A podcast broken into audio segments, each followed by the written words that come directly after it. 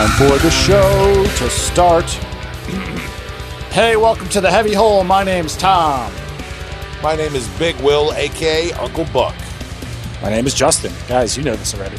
Yeah, I, how you doing? I knew who it was. I knew I knew who you were the second I walked in. What's what's going on, everybody? How you doing? Hey, uh, Justin. Yeah. Right off the bat, What's happening? we're gonna boogie with no delay to your weekend. I want to know. I'm putting you on the spot. Ooh, my weekend. Hmm. How's it going? What's new? Nothing much new, man. Just trying lures out. You know, different lures, different baits. Lures. Uh, seeing what's going on. Just got a brand new uh, Shimano rod, Speedmaster. okay. uh, okay. Is thing. that is that of Irish origin? Uh, Japanese. Japanese. They make bike brakes too. Yeah. Okay. All They right. make- I did. If I uh, that was phonetically kind of hearing it. If I saw it spelled on paper, I might have gotten it right. I'm sorry. Continue. Yeah, Shimano. Uh, yeah, it's good. Uh, fishing a lot, man. Having a having a whole deal about it. Um, Me, not so much, but I'm Yeah. glad you're getting that. Representing for the podcast. Got to do it, man. Working on my leathery skin, like I was saying Yes. last week. Yes. One of us has to do it. Yeah, but, you know, that's pretty good. Uh, you know what's you know what else, man? Washing my feet every day. You got to keep that keep those feet I, clean. I don't want to talk about religion. Uh, Tom, what's going on over there with you? Well, I'm rather hoarse today as I was doing some death metal vocals uh, for my project Are that you- I, I will be releasing very soon. It's very hot outside. Did you, did you give the horse fresh water? I, you know what? I have a nasty habit of uh, thinking I'm a camel while I'm working and not using the bathroom enough, drinking too much water. Yeah, And, um, you know, I realize a discomfort, but I can't put my finger on it because I would be inconvenienced and pull away from my work. So subconsciously, I have a full bladder and, um, and, a, and a throat of a dry well. I have the same exact problem when I drink by myself while listening to death metal all alone. Yeah, I, I don't feel Yeah. alone in that sentiment. you got to pee though. It's uh, it's important to do at least once a day. I uh, peed at least two or three times over my weekend. Tell tell anyone us cares. about it. Tell me. If anyone cares. I'd like to know what happened outside of the bathroom. Well, on my li- oh yeah, I, I'm going to keep it there. All right, listen. Uh, well, you know, as we all know, my weekend is also like Monday. I got a funky work week. I went over there. I got some of the free mulch you can get. From the, they got a big industrial factory, Terminator 2 Skynet factory like setting where you can drive over there uh, to dispose of your recyclables in the township of Huntington. Right. And you can get free mulch for your property. It's strange that people buy mulch when you could just get free mulch. Yeah, I don't know what sort of concerns uh, go into that. I also don't know what sort of things go into this big, huge mulcher that these guys, the guys that work there, shout shout to them. Um, interesting guys, um, not the most sociable. Although there was one guy, he was kind of rude. The last time I was there, I pulled up, I pointed to the bags piled up. I said, "Can I take these?" He said, "Yeah, I don't care." All right, I took home, took my mulch and left. So this time, and uh, this time, Okay, good. Yeah, Good. yeah. I pulled up, and I, it's the same guy. So I'm not. I'm not going to give him the how you doing. I'm not going to. I know the guy just means business. He doesn't care. I'm just another person getting my mulch. So I'm like ready for business. I'm just going to say hi, grab my shit, and go. You know, I'm not going to be personable with him. I I have my monstrosity Imperial Doom T-shirt on. Uh, I walk up to get the mulch. This guy's there. He looks at me, goes, "Oh hey." Look up. Maybe he's in a better mood today. I don't know. Is that a Tenacious D shirt? Now, as death metal logos go, Monstrosity is not the Blood Incantation logo. It's entirely legible. Yeah, the Monstrosity Classic logo is not the uh, it's the Anal Birth logo. It's you know, it's not. I'm trying to think of all the undecipherable logos out there, but yeah, like I mean, so and it's got yeah, and, there was no like it's not like there was a big picture of Jack Black inside the Imperial Doom chamber or mm-hmm. whatever that is. You know, I, I'd like to imagine he's one of those guys. Whenever he sees a band shirt, he just thinks it's Tenacious D. he hopes it's his right. favorite thing. There's Yeah, very little discerning on his end. It's just, hey, you like Tenacious D? This is a Home Depot shirt. Well, I compromised with him. I said, no, it's a monstrosity shirt, as if he would, you know, like he would be like, oh yeah, George Corpse Grinder Fisher's first band. blah, blah. Uh, like, yeah, I caught the interview with Lee Harrison. Blah, blah, blah. No, yeah, but I just said, yeah, it's a monstrosity shirt. but I did, and this is a true story. I saw Tenacious D in the early 2000s play Irving Plaza. Shout out to my friend Big Josh. Uh, we went out there, so I was like, "Yeah," but I saw Tenacious D back in the early 2000s, man, in Irving Plaza, New York City, and the guy. Like you would have thought I was like, yeah, I saw UFOs. They told me what's going on. I got the, like I got the inner knowledge. It's all good. Like let, like let me play blood incantation for you. Like he he was like, no way, dude, that's crazy. Like you know what I mean? Like yeah, yeah. So I was like, yeah, Tenacious I was like, yeah, you know, before Jack Black got all big, I saw them. Like like I felt it was like the same kind of feeling I get on the podcast talking about demos. But like it was a, it was, it, I managed to have a community bond, like a social community interaction. You know, it was interesting. Justin, are you thinking what I'm thinking? Well, that there's now there's no limits to the friendship with the mulch guy. Now Right. there's Free mulch for there's life. mulch coming Well- in. There could be rocks. There could be different kinds of stones. Maybe like full branches. Maybe a bush here and there. You know, like he comes across a random bush. It looks really nice. He doesn't Listen, want to mulchify it. I don't know about random bush. I'm looking for a long term relationship. But Justin, the thing is, there's an epilogue to Damn this it. story. There's an epilogue to my whole story. Go on. I pulled up to get more mulch the next day. We're mulching the whole property. It's a big thing. Uh, talked to you about planting the trees already. and him and his coworker are there, and you're only supposed to get 10 bags. If you get more than that, it's because they're not watching. 10 bags per taxpayer that pulls up. And I, I pull up and I'm counting. I get to like nine, and the, uh, his coworker, they're both standing there. He goes, "Just take as many as you want, man. Just fill them up." That's that's what's up. Yes. and I took about 15. I, I wasn't greedy. I, took, I took an extra five because I could use it, and there was obviously more there, ready to go. Uh, Amazing. alleged, this is all allegedly. Yeah. The town of Huntington hears this. But um, Chad uh, you so are that- not our that- friend. That Tenacious D story and that Mistaken Monstrosity T-shirt got me five bags of mulch. That's excellent. That's beautiful, man. Yeah. I, I was just thinking of a real HBO deep cut. Was this guy Lee? Ooh, good question. Was he what? So Tenacious D had a song called Lee. Oh yeah, mm-hmm. It was about fucking Lee. bringing it back. Yeah, fucking Lee, man. Wow, we got to get Tenacious D on the horn. Um, yeah, hold on one second. We got him right man. now. Call you, call him up. Call Jack up. Listen, uh, but tonight we have another dynamic duo. They both play guitars. they both know plenty about incredibly huge Terminator factory-like settings where you mm-hmm. might make mulch, uh, or they allegedly do if you've seen the new music video. I'm talking about none other than Rob Wharton and Harry Lannon, both guitarists in the band Cognitive from New Jersey. We had Rob Wharton on once before. He was such a nice guy. We're going to bring him back. Just kidding. He's a badge. But you good? I'm good. Let's get him on the mulch. Yeah, I'm good.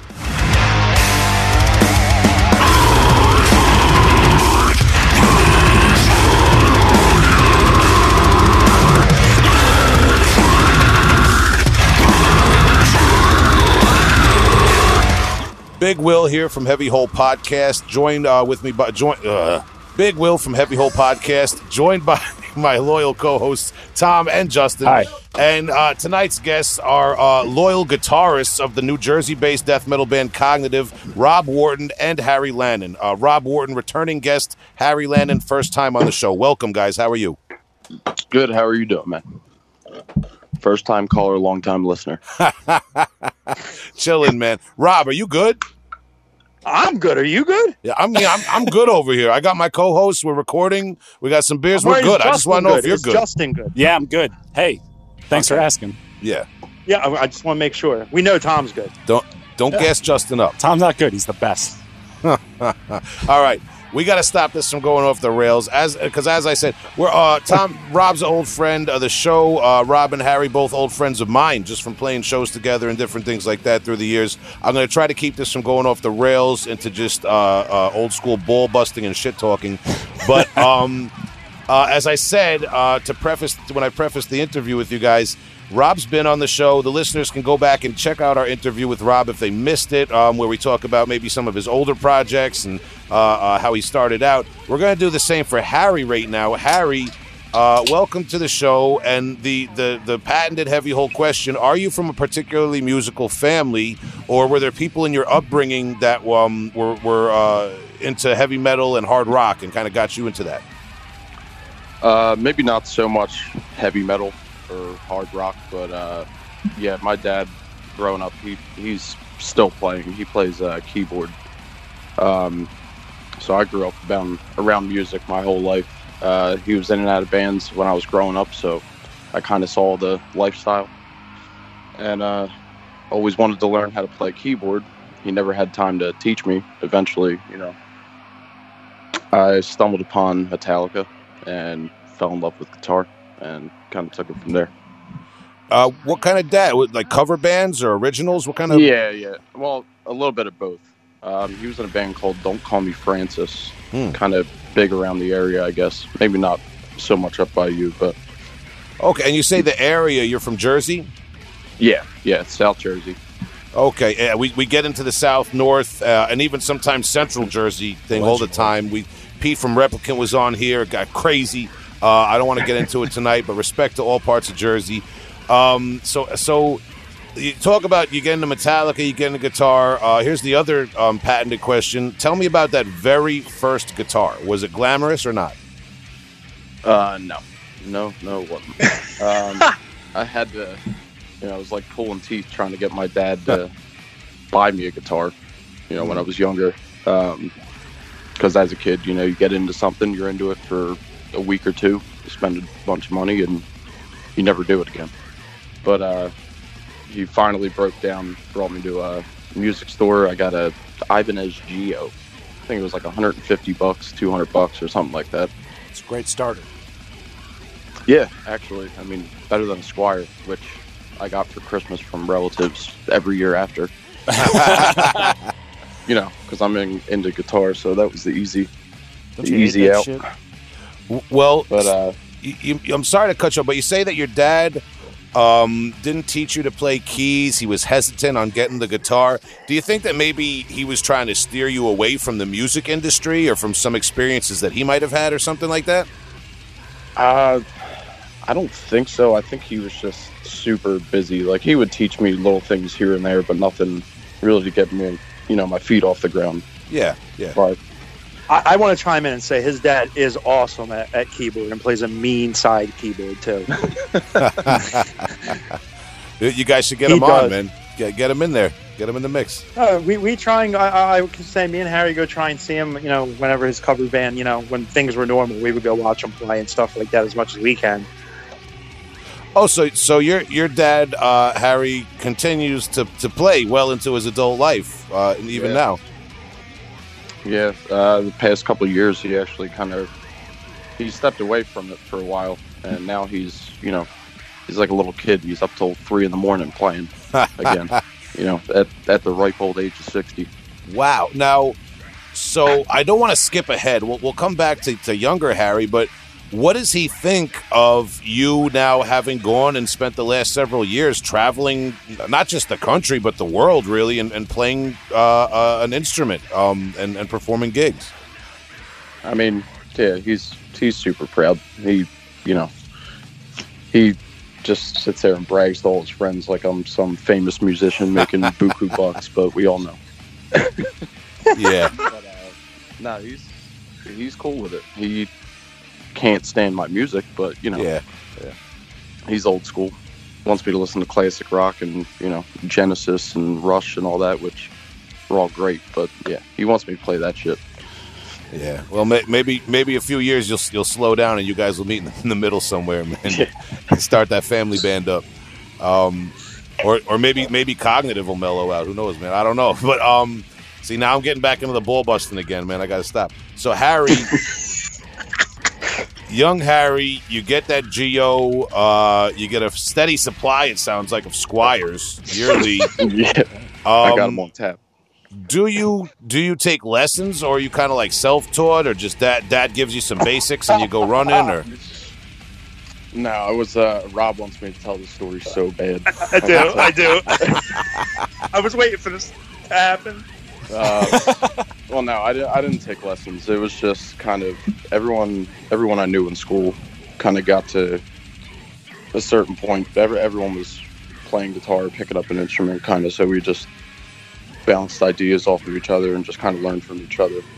Um, it wasn't until later that I took lessons when I went to college because I went for music, which I later regretted, but uh, it, it kind of made me hate music in a way for a short period, just because I was going there and learning jazz and all kinds of things that you know I just wanted to play thrash, death metal, and it it just kind of turned me off learning the whole music theory thing.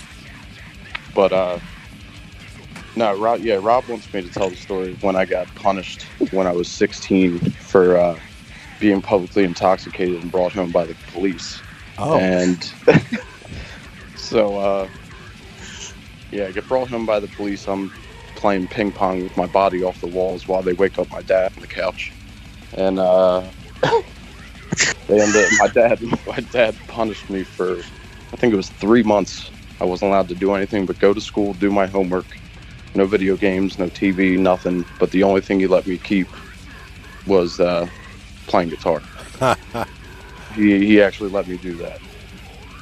So I didn't see anyone for three months, and then all of a sudden, you know, I'm come out of my room sweep picking. Yeah. What's up, And, friends? I'm uh, shredding. All right, man. Allegedly, allegedly. So Do you not recognize me with all these riffs? yeah. Oh, so I've heard the story from like his close friends from back in the day. They're like, "Oh no, no, no, Harry used to like stink," and then he got grounded like really bad, and he came out from groundment and he was like killing it, dude. Dude, love sometimes the law just does that to a man. yeah, yeah, man. It's I like it's, like else to do. it's like people who go to jail and they get a master's degree. You know, it's, it happens sometimes. Um, Yeah, kind of like that. I wish I got punched more.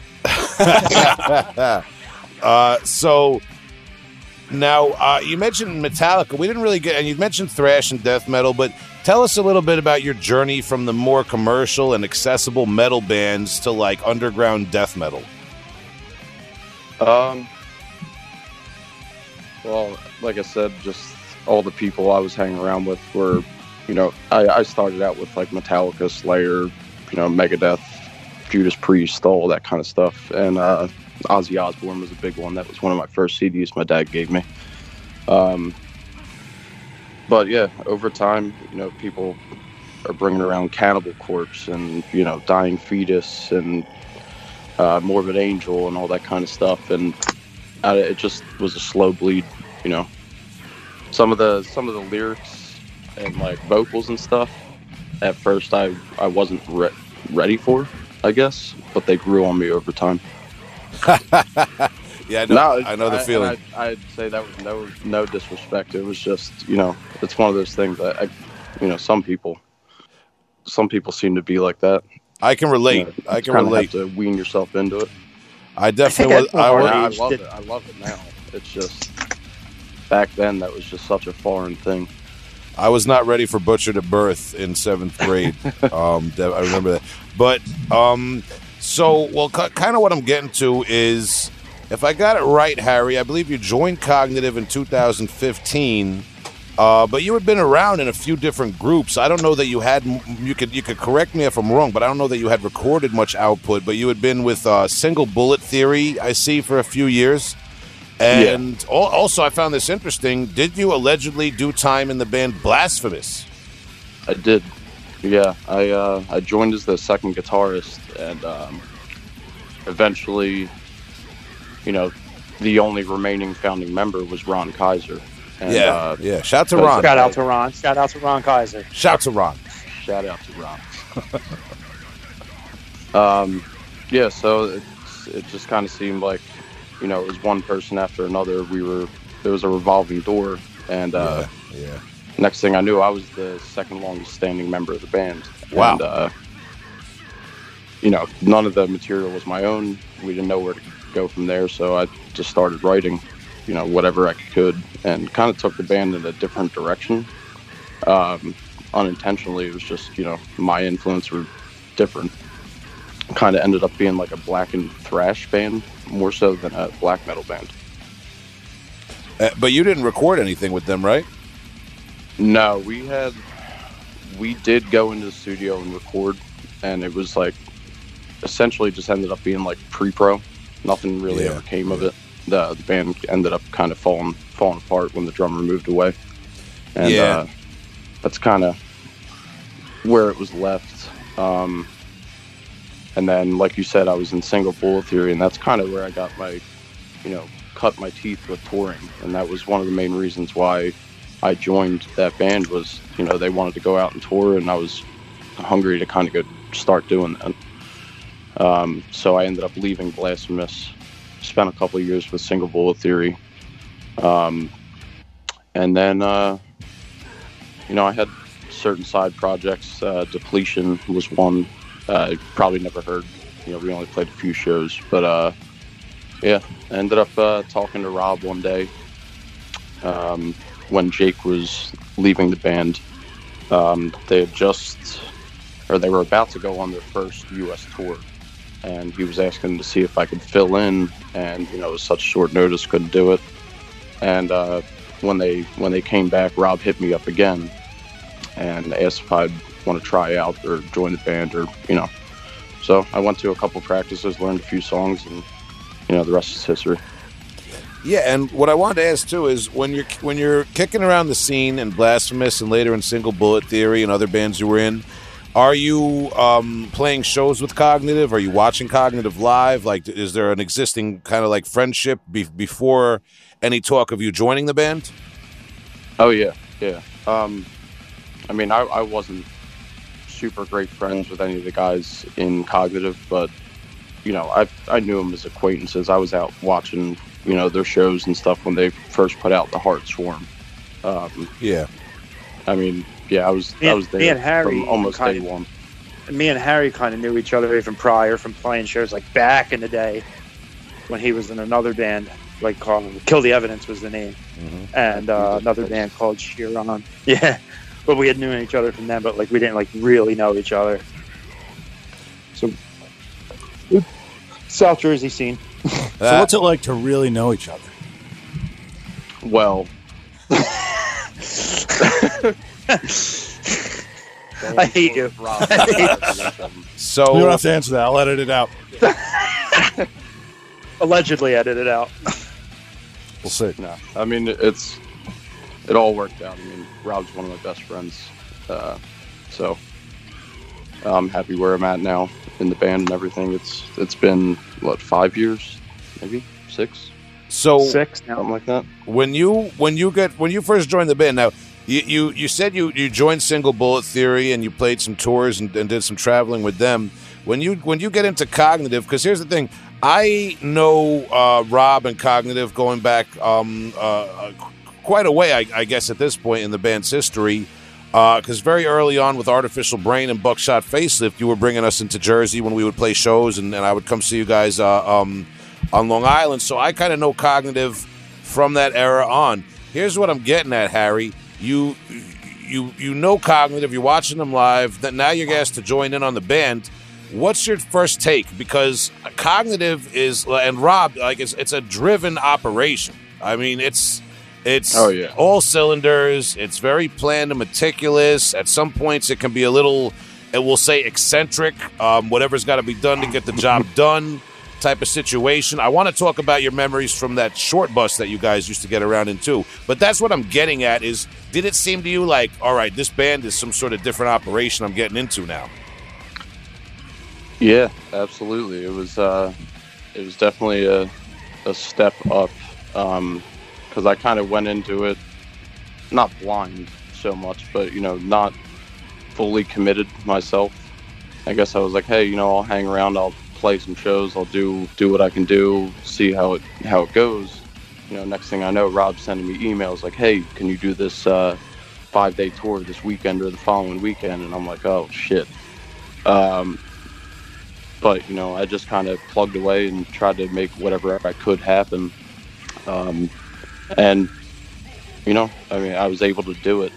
You know, it's I don't have to tell you.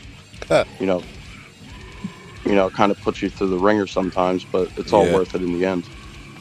when you see like like we interviewed the guys from Wormhole a while back, and there's also been a number of other session players through Cognitive through the years. When you see somebody new come into the fold, do you kind of like sit back now and say like, "Oh yeah, I was there." Like I like you're you know what I mean? Like you see somebody else start to go through the the you know Oh, learn, yeah. learn the rings or whatever, learn the ropes. Yeah, yeah. When someone steps in the band, you kind of just have to tell them like, "Hey, this is this is what it's going to be. This is what it's going to take." you know, do what you can do. Obviously, you want everyone there for every show and you know everything. And um, you know, people made a lot of sacrifices to make that happen. I mean, especially you know, we have two newer members now, and uh, being Tyler and AJ, and you know, they're doing everything under the sun, you know, to make this work, just like everyone else. And uh, you know, it's it's a lot to take in, so I have to kind of take my hat off to him. You know, a, a quick question for Rob here, because talking about this topic, I you know I've often looked at bands where you have kind of like um, a, a revolving door, for lack of a better term, of session musicians over the years to make things happen, to make things work. And sometimes you might look at that as a disadvantage. You're always trying to find new people and everything. But could it also perhaps be an advantage that you're always getting new blood? And at any given time, you have someone who's kind of inspired by it being a new thing in their life. Uh, I, I, I think it's a double edged sword because, like, I don't, dude, nobody wants to go through a lineup change. It's terrible. It's terrible. And you get nervous because you're like, is this, are we going to get along with the new guy? Is he going to be committed? Is he going to not be into it? You know what I mean? And sometimes it works out for the better and sometimes it doesn't, you know? And, you know, I, you know, I have nothing to say about any uh, band to say about anyone that's ever been in the band. You know what I mean? And everyone's left on good terms. Mhm. So like, you know, like it's hard. Will, you know what it's like when you're on the road and you're getting a hundred dollars a night. You know, it, it, it's brutal to always want to do it. And as we get older, you know, some people can't do it. But uh, it, it's definitely sucks to go through a lineup change.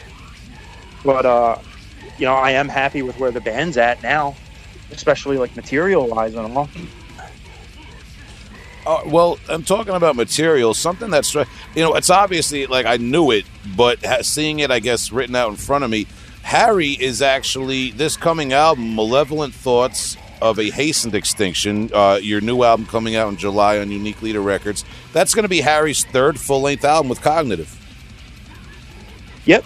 And Yeah. he wrote more material on this record than he ever has. Yeah, well, let's get into that a little bit because your first album, Harry, with Cognitive was Deformity, right? Yeah, yeah, that was the first one. Um, and I believe, if I'm not mistaken, that's when I joined the band. I think they had three or four songs written. Mhm. So I was playing catch up to do live sets and all that kind of stuff, and uh, you know, figure out solos. And so by the time you know I got all caught up, you know, the album was almost done. I, I believe I have, yeah, I have one one full song on that. Oh, you That's got mine. Two.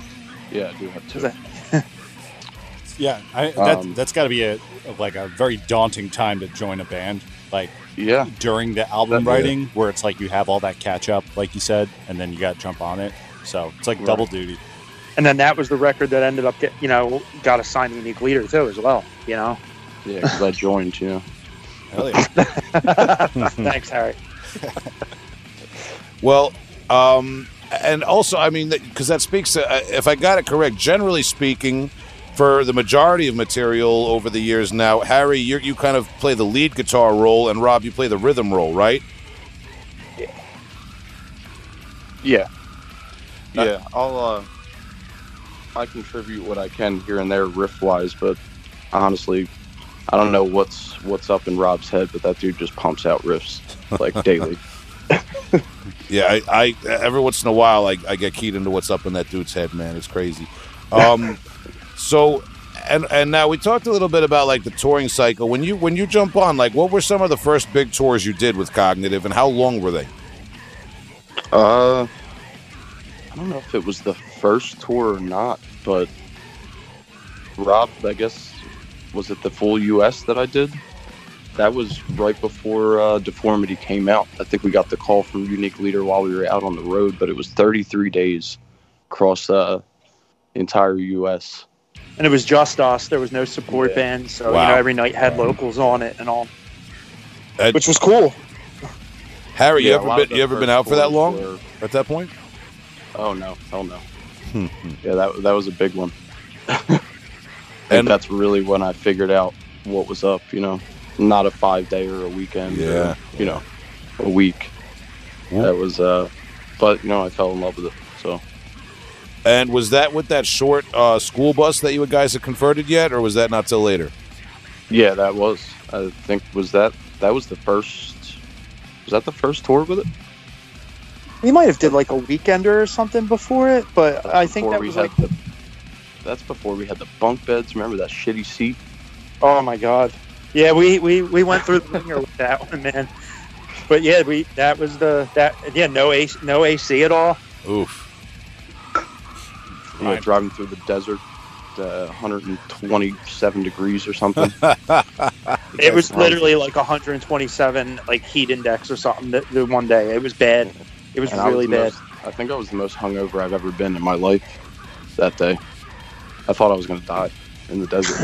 It's a hell of a way to amplify it. Did you guys ever have any radiator problems when you're driving through? Like taking Oh, a yeah. bus from Jersey and then going through the desert like that? I know. I don't think we've ever had any issues in the desert. Thank God, knock on Oh, wood. yeah. But I mean, we've definitely had plenty of issues with our vehicles. Yeah. Trust me on that one. No, yeah, I remember. But You know, the fir- um, Rob, first time you came on the show, we talked about that uh, kind of at length, and uh, Yeah.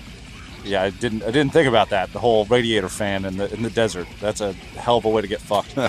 Well, it's, it's almost a blessing you didn't have AC because that would have been putting more stress on. Oh you. yeah, yeah, yeah. No, we uh we got lucky as far as like desert breakdowns and stuff like that.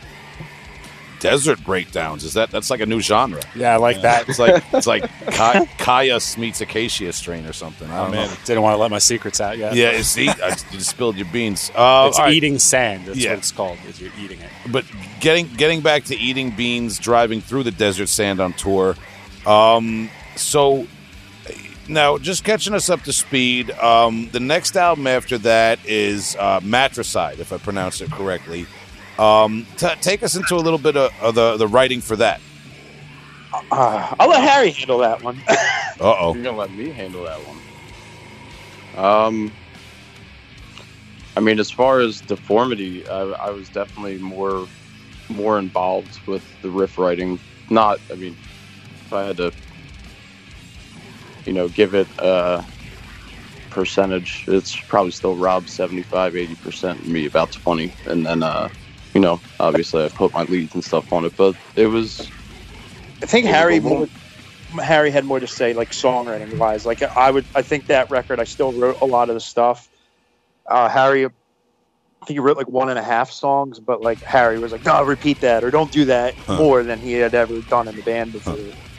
I think the, was like a the thing the thing with those first two records that I was on is I was still trying to get used to you know being in cognitive I didn't want to write something that was out of pocket for cognitive which nowadays kind of seems like anything is in pocket for cognitive as long as it you know it doesn't suck but um you know the writing was was a lot easier it seemed um things kind of fell into place. We were trying different things. Uh, it was a little more techy, actually, very much more techy to me, um, and not as like Meshuggah, ignorant slam kind of riffs. Like there, I, I think we explored a little more of a songwriting aspect and tried to see where it where it went.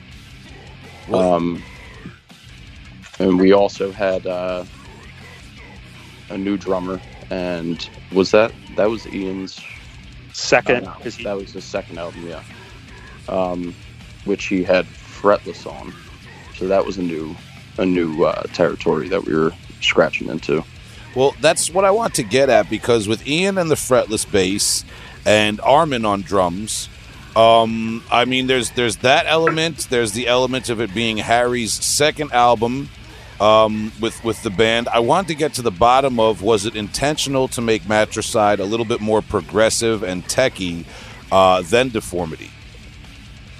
I don't know if it was the intention.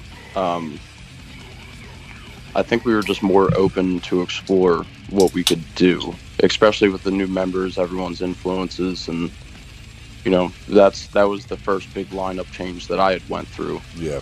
from Deformity to Matricide.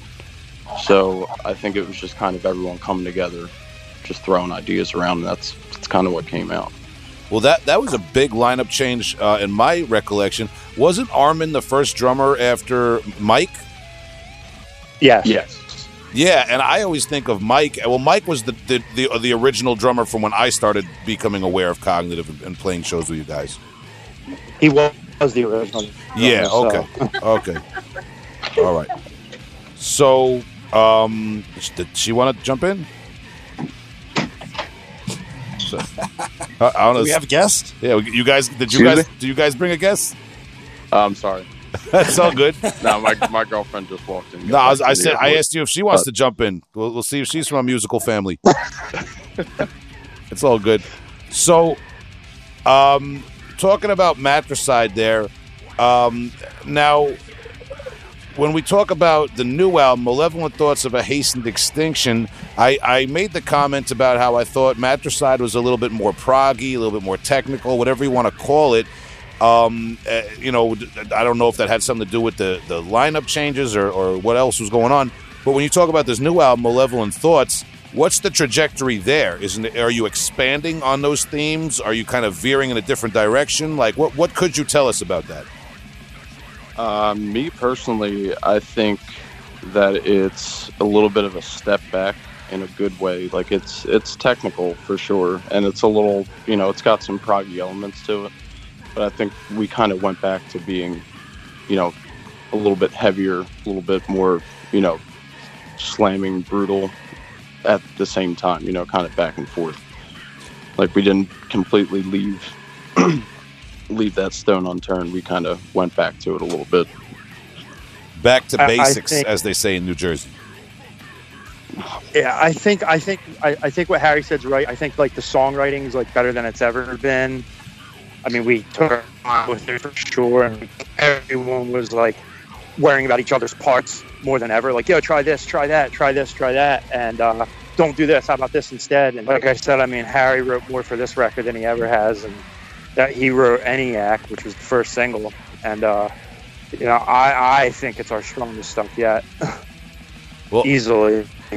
Rob, you're my friend, but I don't appreciate you doing tricks on the Segway uh, because you just brought up your brand new single, ENIAC, and you, and you taught me how to pronounce it. I didn't have to jump out on, on, a, on a limb and pronounce it myself, too. That's great.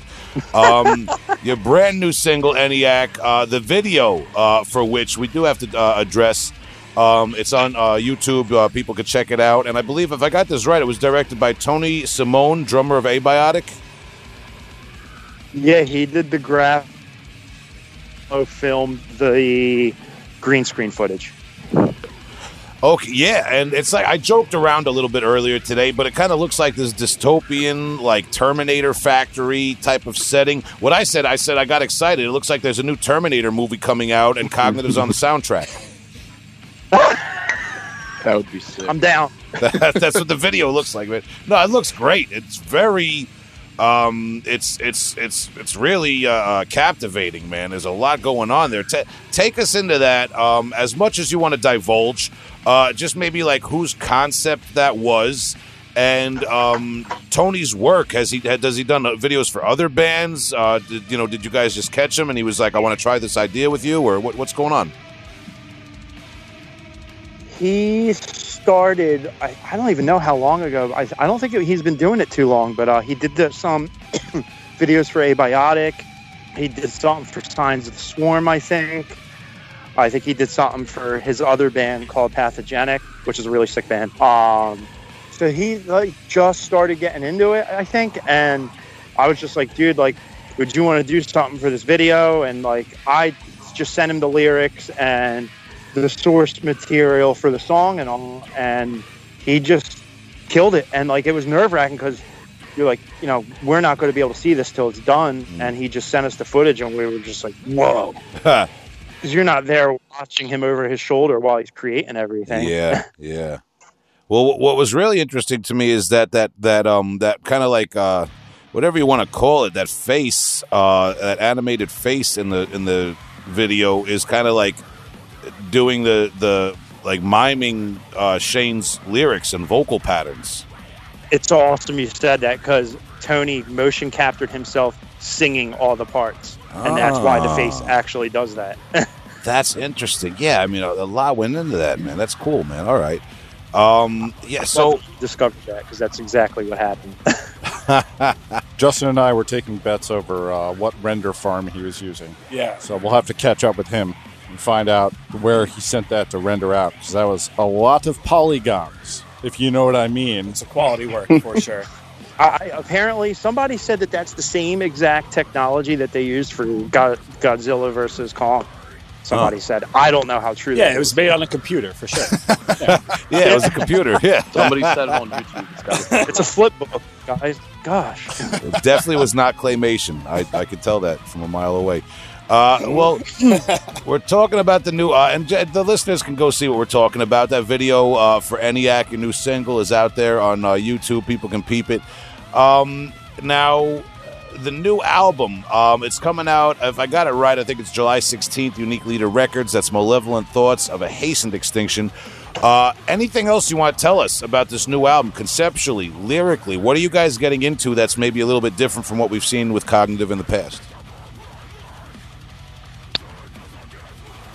Um, I mean, one thing that I'm uh, finding out more and more over the years of being with Cognitive, for me anyway, is that we're always trying something new and different. So, I mean, we're just kind of feeding off our influences pretty heavy. Uh, you know, we have, you know, concept names for some of these songs just based on bands that we love. Just like, yeah, this is the Decapitated song. This is you know, uh, you know, Psychroptic Sugar or song. Psychroptic Yeah. or something. You know what I mean?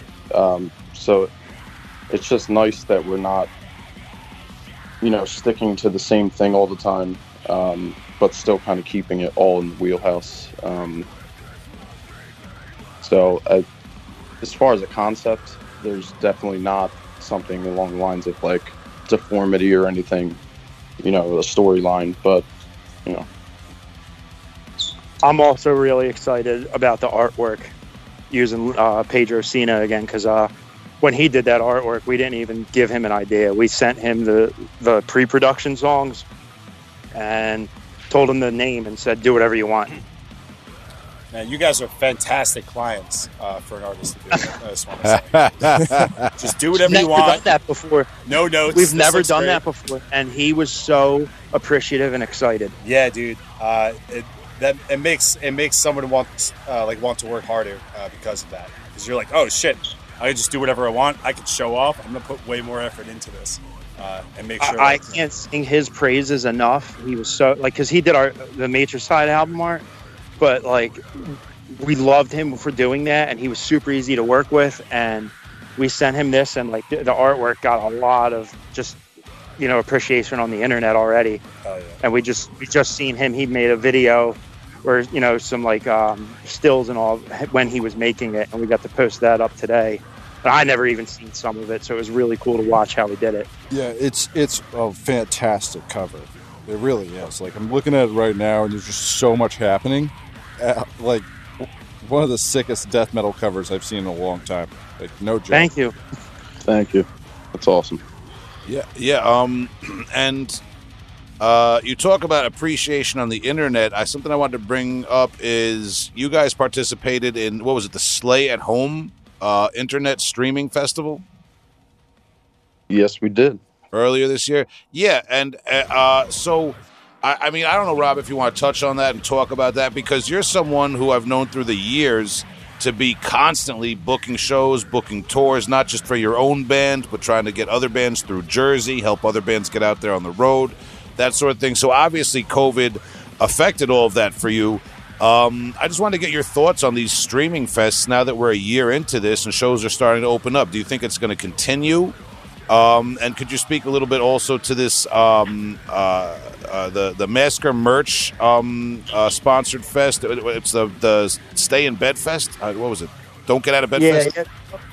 So I don't think you're going to see these things continue, and it's only because, you know, at least for me, nobody in the grand scheme of things as musicians, I don't think wanted to have to do online streaming shows.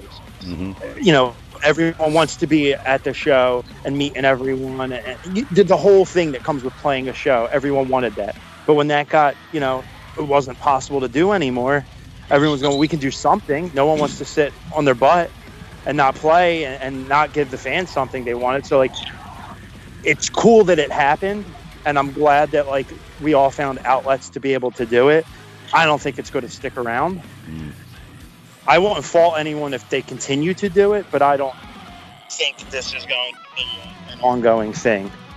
But uh, the Slay at Home thing was awesome. Metal Injection really knocked it out of the park with all that, and the Massacre merch, um, the the Don't Get Out of Bed Fest. Like I think That's that lineup stack. Afterbirth's on it. Shout out.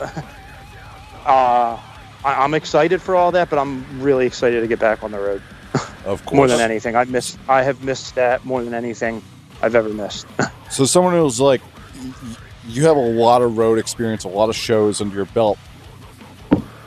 I gotta ask, you think? Do you think, like, with your experience, that this whole like broadcasting of shows, um, some of that technology is going to be implemented more often in smaller venues and stuff?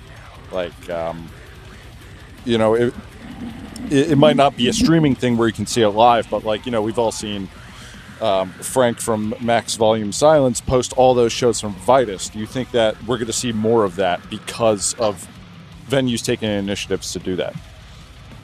I've never actually thought about that, and that's a good question. It's a good thing to think about. Um, I don't know because, like, I, on one hand, you have, hey, you can't make it to the show. You can pay X amount of dollars and watch it from home. Yeah. Right. That's an awesome idea. At the same time, on the on the other side of the coin is now you're not making people go to shows anymore. They're just going to sit home and watch it. Right, but it's also like And- and what it's you're beneficial to the people that can't get to a show or something like that.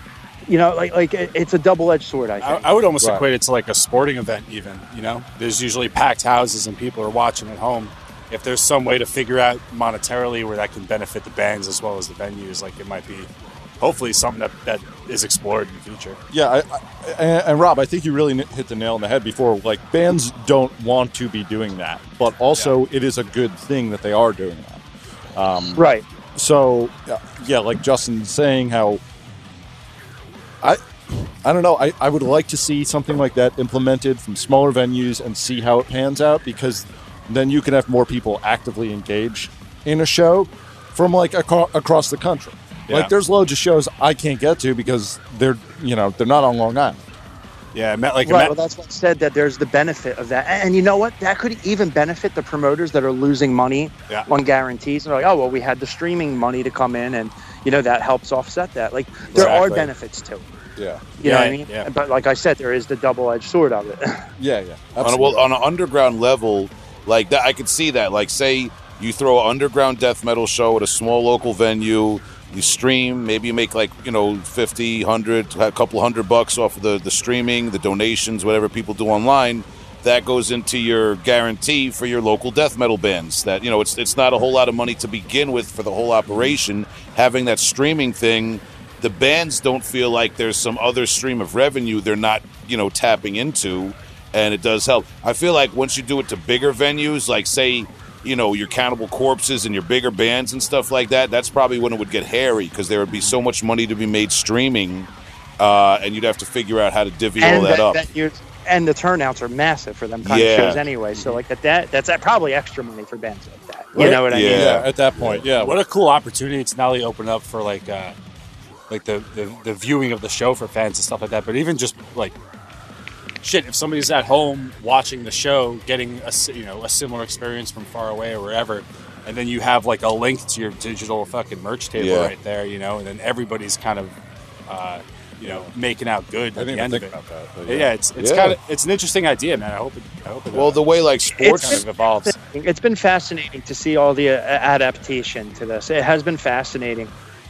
The way sports and fans there's been a lot of bands that did a lot of cool things, and I, I, I have to tip my hat off to everyone for trying to be as creative as possible, doing something that I don't think any band has ever thought of being in these shoes and position before, oh for Right. sure as a whole industry. Yeah, the, the way sports fans click through like uh, different basketball games and college games and all that sort of thing, you might be able to click what's going on at St. Vitus, what's going on at Reggie's Rock Club in Chicago, you know, what's going on here and there. You we're, know? we- we're talking about bringing music television back is that what we're trying Well, oh my I, gosh I mean, like live venue s- service, I don't know, man. It's- I, it's- it's I love it's it. bigger than my imagination. because Yeah. it's I'm getting anxiety trying to figure out how to do it, but I know Yeah. it would be cool. We might have to edit all this out and start making Yeah. some calls. Yeah, Rob, we're gonna. We might have to have you sign an NDA. before we- Uh, uh, so so all right. Well, we've we've had you guys on for a while. I want to give you the opportunity. Is there anything we didn't bring up about your new upcoming album that you want to talk about? Uh, any features on um, on it or, or selling points that you want to that, that we didn't get into? I'm trying to think. How about you, Harry? I mean, not, there's no there's no features on this album, which uh, the last two there was. Um, I was actually thinking about that the other day. I'm kind of glad that we didn't and just kind of kept to It, ourselves. uh, Um, but yeah, other uh, other than that, there's uh, there's nothing really that stands out other than you know once you hear the album, there it is. But it's Meat and potatoes. yeah, honestly, I, Well- I think there's a lot of stuff there for everyone. I think there's going to be stuff people are going to be like, "Oh, I'm so glad they started doing that kind of stuff again." And I think there's going to be stuff where people are going to be like, "Wow, they tried that! Like that's crazy." But uh, you know, I, I'm very proud of everyone in the band. You know, everyone contributed. Everyone really put their time and, and, and you know heart into it. I think more than ever, I think we were really focused, and uh, I'm super excited. You know, because I want everyone to like it. But uh, you know, I, I- I can't say enough good things about it. I'm excited. I think we, I think another thing that was cool is we put a lot into the music videos. There's a- you know because we got two more. I, I don't know when this is going to come out, but like to feed the worms has a video, and then uh, we've got. A, I think everyone's really going to be like, holy shit! At the uh, the last video we're going to be dropping. Are Okay. they, they all done with Tony? No, uh, Eric DiCarlo is the guy that filmed the green screen one with Tony. He filmed the To Feed the Worms video. And this guy, Jack Greenman uh, from Baltimore, did the video for um, From the Depths. And that comes out the day of the CD is released. You got you guys booked for any live events? Uh, people are starting to book live shows uh, now. I see. We're working on tours for next year, but uh, nothing for this year. I mean, Harry's on the road for work, and we don't really want to play anything until Harry's done work, and he, that's Mhm. not till like November. So we're pretty much chilling until uh, minimum November. Okay. Well, we do have uh, one uh, Patreon um, uh, supporter has two questions for you. Um, so we're going to get into that right now. Shout to Kent Mulcahy, longtime uh, supporter of the Heavy Hole podcast, wants to know one, Rob, what's your most prized Super Nintendo cartridge in your collection? Uh, my Chrono Trigger Ooh, that I got when Chrono Trigger first came out Nice. back in the day. I bought it for fifty dollars, brand new. Uh, I don't have the box anymore. I just got the cartridge, but it's the original when it came out. I didn't buy it online or nothing like that. I bought it when it came out, and nobody knew what that game was. I just knew it was a uh, SquareSoft game, and I was like, I'm going to buy it. Yeah, he didn't get it off of Discogs. Nah, Num- number two, what was the best 16-bit era wrestling game? Saturday Night is the correct answer, by the way. Saturday Night is the correct answer. Justin, you look a Saturday little hurt. Night. You know why it's called Saturday Night? Because it's the Slam Masters. The Slam Masters. Yeah, I don't. Uh, I don't have an answer for this right now. All right, all right. I feel like Justin's got a hot, hot take on that one, man. All right. Analog wrestling only. Yeah, yeah, yeah. Yeah. We'll, Another day. we'll get into it. Justin doesn't like it when you praise the old school sweat. wrestling. What, what do you mean? Like I like what do you mean? like if I'm like I'm, if I'm like yeah I, I like wrestling a lot in the '80s. Justin's like, why you got a problem with Impact Wrestling? That's not true at all. That is so exaggerated. Like I, I love. like- old- I have a problem with people shitting on new wrestling and saying that the demo was better. Like one time I was like, yeah, wrestle. Like like one time I was like, yeah, I haven't really seen a lot of WrestleManias past ten. And Justin was like, why the fuck does everyone got to shit on Kenny Omega? What's your problem? he got like super aggressive with me. That's that's a little more accurate. Yeah, yeah. Like it's but, all right. No, Kenny Omega's ruined the business, man. I like the fucking Vince McMahon demo better. That was my best. all right, so Chrono Trigger and Vince McMahon available on Discogs, according to this conversation. Going off the rails again. Uh, Harry and Rob, man, uh, we thank both of you guys for your time. And before we get you out of here, both of you guys got to run down uh, an old and a new album to recommend to us and the listeners. And you can't mm-hmm. tell, ju- like, we had a little episode a few weeks ago when someone asked us top five Canadian bands, and Tom and Justin tried to, like, do a, a dual team top five Yeah. while I wasn't looking, and I caught him. I Like, was like, on the air. I mean, it that's not exactly the truth, but you were trying to it's build a list together. it was an It open was book test. Involved. Yeah, I don't want any of that type of nonsense tonight. I want Rob to give me old and new band. I want Harry to give me old and new band. And there are no wrong answers. Yeah, there's no wrong answers unless Rob recommends a cognitive album. Then I'm then, then we're then we're hanging up. All right, Harry, you can go first, Harry. All right, old and new. Um, I guess since I've been listening to it nonstop lately, I'll go old, uh, decapitated, the negation. Oh wow, Yeah, Yeah, dog. yeah, that's a that's the right answer that's the right answer. Yeah, Uh, that's five uh, five points to you on the uh, Mm. correct old. that's an band. ass beater of an album. That just riffs on riffs on riffs. That Vogg is just insane. Yeah, Um, one of the finest albums. Mhm. in my opinion. So, yeah, hell yeah. huge, huge influence. Can't play a lick of what he plays, but it's amazing. You got to drink that more. dude, that dude's right hand is, it, it's just incredible. Yeah. His first three albums by them have just, yeah, blown my mind still to this day. Hell yeah. Imagine being a child and writing uh, Winds of Creation. Just Yeah, no, well, yeah. How old were they? 18, 19, younger, something, like, something like that. six, yeah, 16, Something like that. something oh like my god, yeah, fuck yeah, that. I think they were all. I, I think Vitek was like 15 or something playing those drums. Just like, come on, man, Crazy. give us a chance. He was probably grounded a lot. too. Yeah, maybe he was just grounded. Imagine- Definitely grounded a lot. if he was still around to this day, what they would be like. Because they still have glimpses, you know, of their former self, but Yeah, then they go off on a tangent. Like, I'll, I'll still listen to them, but I mean, Organic Hallucinosis is yeah, a beautiful record too. yeah. absolutely. Oh, okay. Um, as far as a new, um, that new alluvial is awesome to me. I I love Wes Hauch as a guitar player, also a huge inspiration, and the fact that they just added uh, what's his name, Kevin Muller, on vocals Huh. instead of just being like a instrumental band, which I love their first album that they put out, but just having the vocals and that different dynamic to it just really brought it to a whole new level. all right. We gotta figure it I got I got to familiarize myself with it. Yeah, that. well, Wes Hauch plays a lot of. He he's a monster on guitar too. Yeah. great player. Yeah, I gotta listen to more of that. Yeah. All right, Ro- Oh my god, I lost you guys for a minute. I am so sorry. Are you vacuuming? So you didn't even you didn't even hear my fucking albums. Sorry. All right, this makes it better. Now, Yeah, this is since great, You yeah. didn't hear Harry's albums. What are your albums? And if they match up, Man, I I wish I knew what you said. Yeah, now. it's like Okay, a so, newlywed uh, game. Rob, Old. one one old album, one new album. Uh, cognitive albums are not allowed. Mhm, Top five answers on the board.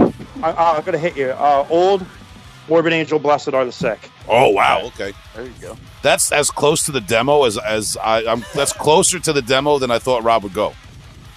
I, I, I've been on a big kick with that one lately. It's a good album. Can that be the new tagline for the podcast? Close to the demo. Close to the demo. They were pissed on that album. They were pissed on that record. Uh, I've been jamming that one, and then new. This is newer. Is uh, ah, man, Just say it. Disentomb. Distant Tomb. oh, okay. yeah, yeah, great.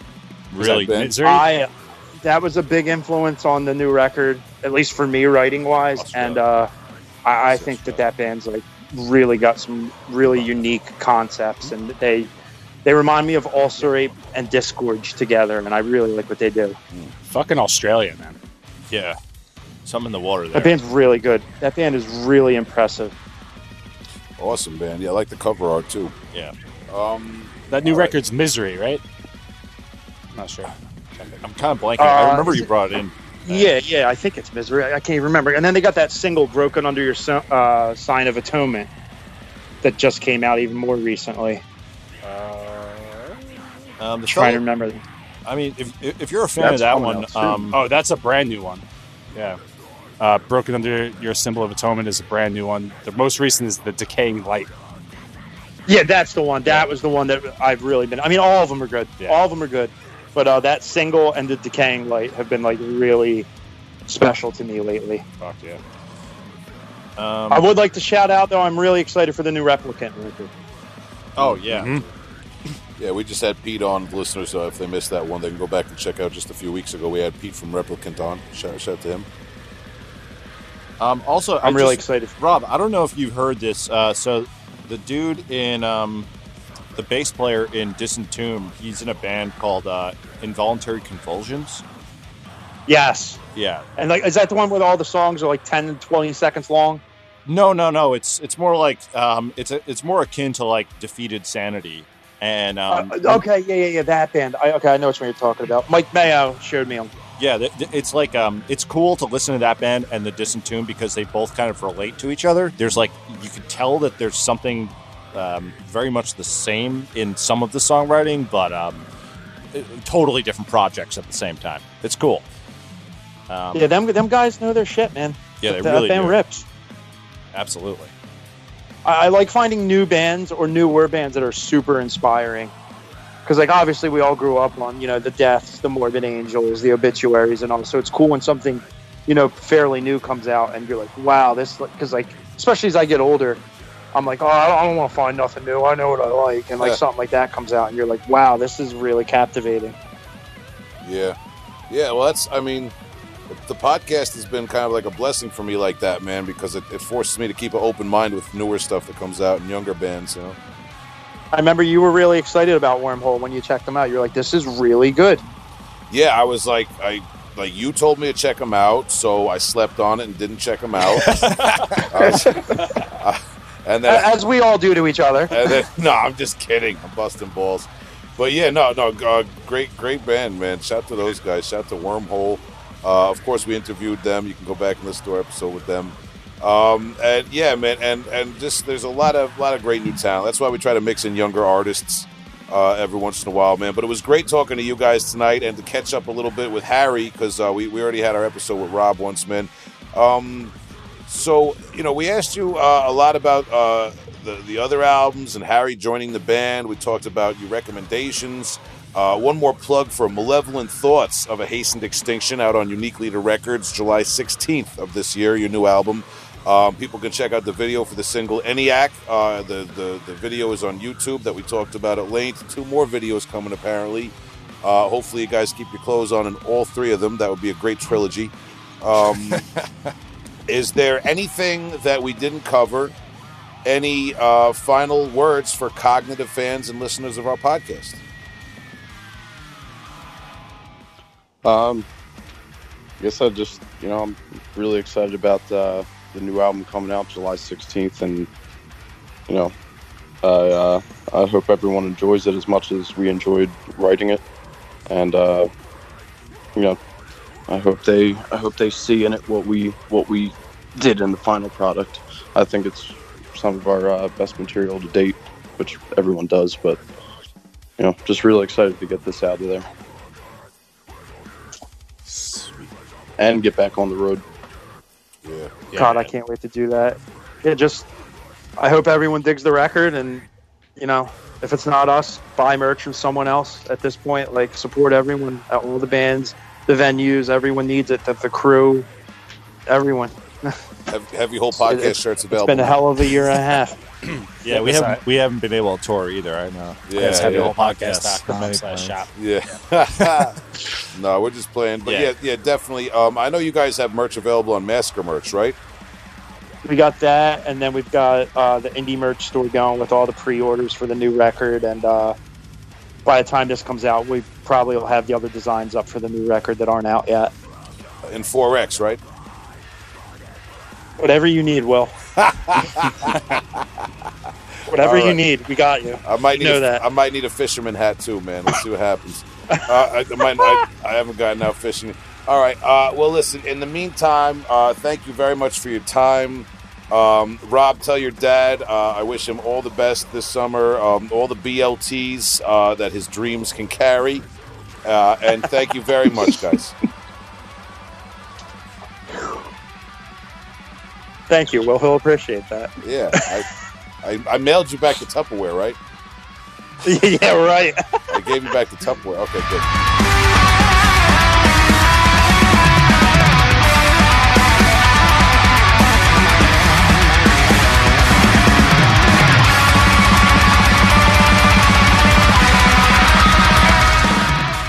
Hey, listeners, here's uh, Rob leaving a voicemail for us, answering a couple questions from Sam and Matt on Patreon.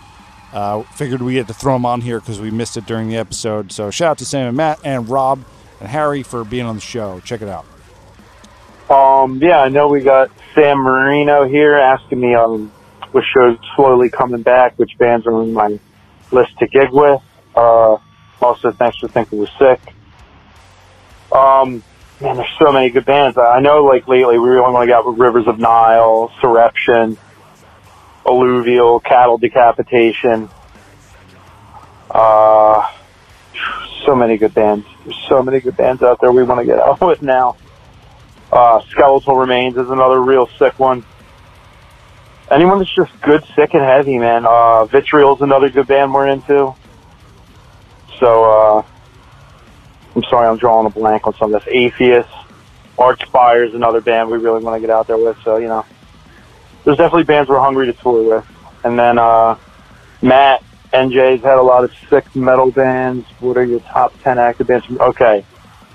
To answer your question, New Jersey does have a sick one, but I'm going to throw in Philly bands just because Jersey and Philly are so close and we kind of share the same scene sometimes. In no order here, I've got Ground, Jesus Piece, Tombs, uh, let me think, Hath. Our drummer's in that band as well, plays drums, writes a lot of guitar. Uh, Bandit, World Below, shout out Jordan. Replicant, super, super sick band with their new album coming out real soon. I'm really into what they're doing lately. Um, a band called Embludgement. They're like super good, brutal tech.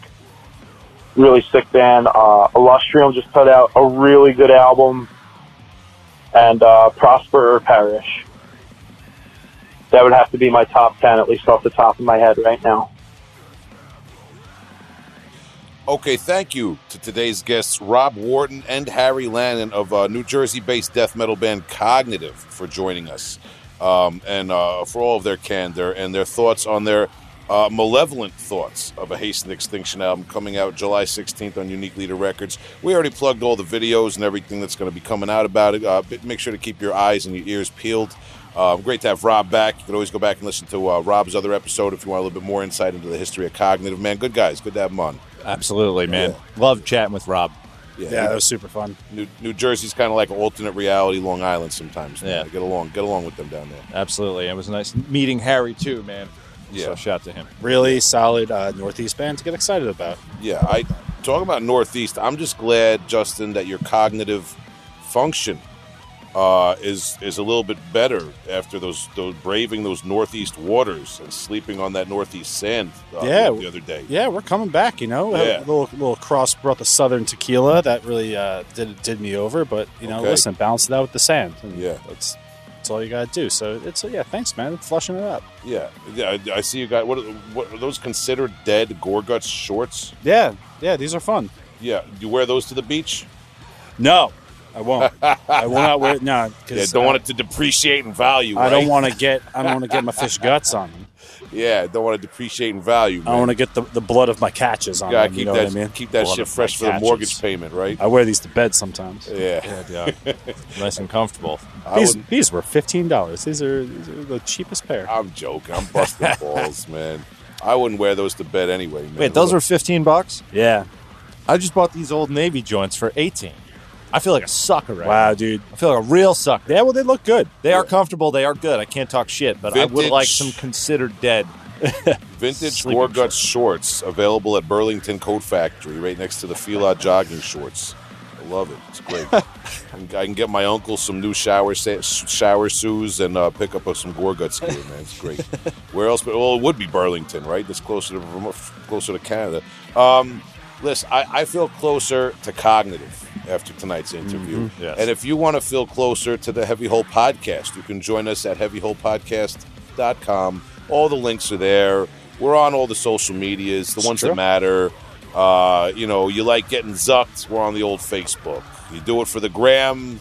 We're, we're not 21 years old. We're, we're not rich kid, but we're on there anyway. Twitter truly is a cesspool, so I check it from time to time. I stay out of that. Yeah, you should. I log into Twitter to see what activity is happening in the heavy metal world and all the people I've followed, and I keep seeing Buckcherry being thrown around by Earache. Uh, like, Yo, with, with, dude, they have thousands and thousands of followers, and they are getting no likes on that shit. It is so Dude. rewarding. Yo, Earache on the Instagram, I see this. Earache has been pushing Buckcherry like they just reissued Nocturnus on vinyl and cassette or some shit. Like they they're pushing Buck. I, what reaction is Earache looking for? Not a good one. What like is this a is this a did they get the idea like maybe the Sanguisugabogg uh memeing your way to the top kind of thing like maybe Earache like misinterpreted that and they're trying to meme the scene by putting Buckcherry out. I'm gonna do them a favor and start retweeting them. Only, only on Buckcherry um, related posts. I might write something. It might be an honest opinion. I, people might think that Heavy Hole Podcast that it's it's me. I've, I've been trolling them on Instagram, Right. but when they do those Buckcherry posts, it's like a it's like an honest hot take. Like I'll just write like, "What the fuck are you doing, bro? like, what the fuck is going on?" I'm gonna start doing that now on Twitter. I think I did one the other day. I retweeted it, and it was, uh, it was something to the effect of, "What are you doing?" Yeah, I reminded them a few times that they still haven't repressed Nocturnus thresholds on vinyl every time, like because they're pushing Buckcherry. So Yep, uh, that's Buckcherry's new album, Hellbound, uh, coming out later this year on Earache Records. Put them on. Earache. Get, Yeah, the, get the Denis Leary guy on the phone. let's get him. Yeah, tattooed Oh, Denis all right. Leary's son. You can uh, pre-order Buckcherry's new album uh, for a chance to win one of ten lyric sheets, uh, Jesus handwritten Wow. Yeah. by Josh Todd. There might- Those are two first names, and, and for one person. Is Josh Todd the lead vocalist? I is at least the lead lyricist. That's the character Denis Leary is playing in the new Earache movie. When yes. that raffle draws over, there'll probably be three or four of those lyric sheets left. You, we got. We listen. We know how the record labels work. If we wanted to interview Buckcherry, we'd have to interview like three or four bands that are like less metal and less popular than Buckcherry on here. Like that's how it works. That's how it works Yeah. with these Jo- record labels. I'm on Yeah. Josh Todd official. Seems like he's catching some uh, big mouth bass out there. Let- Don't ruin it. He's a charlatan. I don't want to like. it in the store. He bought it in the like store. him. I don't want to like that man. I want to hate him. It's the internet. I want to hate people. Yeah, right. What have we been taught? We've been taught to listen to cognitive. Yeah, We here's been Josh talking- Todd with the cute dog. Uh, all right, now I'm back to hating him. Look, I, all I'm saying, earache. Like, what are they doing? Century Media went ahead and signed some young up and coming, like brutal caveman death metal bands. At least they're trying to stick with like what what earache with the Buckcherry. This is turning into our vent episode. It is. Speaking of which, you can follow and support Heavy Hole Podcast on Patreon and get all of the venting, all of the complaining, and a lot of other bonus content uh, that you, that you may want in your life. So support us on Patreon. There's different tiers. Go check that out. Sometimes we let you interject into the conversation. We let Mm-hmm. you know who's coming on the show. You put a question in there. Uh, you can ask Buckcherry a question when when I book them. Maybe I, I don't know what's going on. Yeah. Uh, but yeah, You just Oh. yeah, just know uh, at least one hundred dollars from uh, from the Patreon uh, fund uh, from all you uh, helpful listeners will go into uh, me purchasing a personalized cameo for Big Will's birthday by Josh Todd, singer of Buckcherry, uh, only for one hundred dollars. Oh, That's God. it. What a deal. dude. Just give me, rescue me the DVD set, man. All right, enough about enough cracking on Buck. Shout, yeah, shout to Buckcherry. All right, yeah, shout, shout to shout to Earache Records, bringing real American rock uh, back. I- Finally. yeah, Jesus. Um, you know, I mean, you know what? Like they have so much classic, old school, like grindcore, like not just Napalm Death and Carcass, but there's stuff people don't know that they could reissue. Okay, there's a whole nother podcast. All right. Um, anyway, thank you for joining us tonight. Our discussion with Harry Lannon, Rob Wharton of Cognitive. We said the new album. I'm not saying again. You better go buy it, check it out, watch the videos, Go on our Patreon. Listen to me complain about Buckcherry. Support us. Support him. Support me. Support everybody. I I'm getting very nice support from my uh, 3X Hanes underwear. Uh, how you guys doing? Everybody good? Yeah, I can't complain, man. Okay. Uh, listen, we had two guitarists uh, from Cognitive on this time. If you go back and you want a little bit more to get filled in on the history of the band Cognitive, go back, go back, and listen to the first episode we did them. Uh, how many guitarists were on that one, Justin? There's one. Oh. Just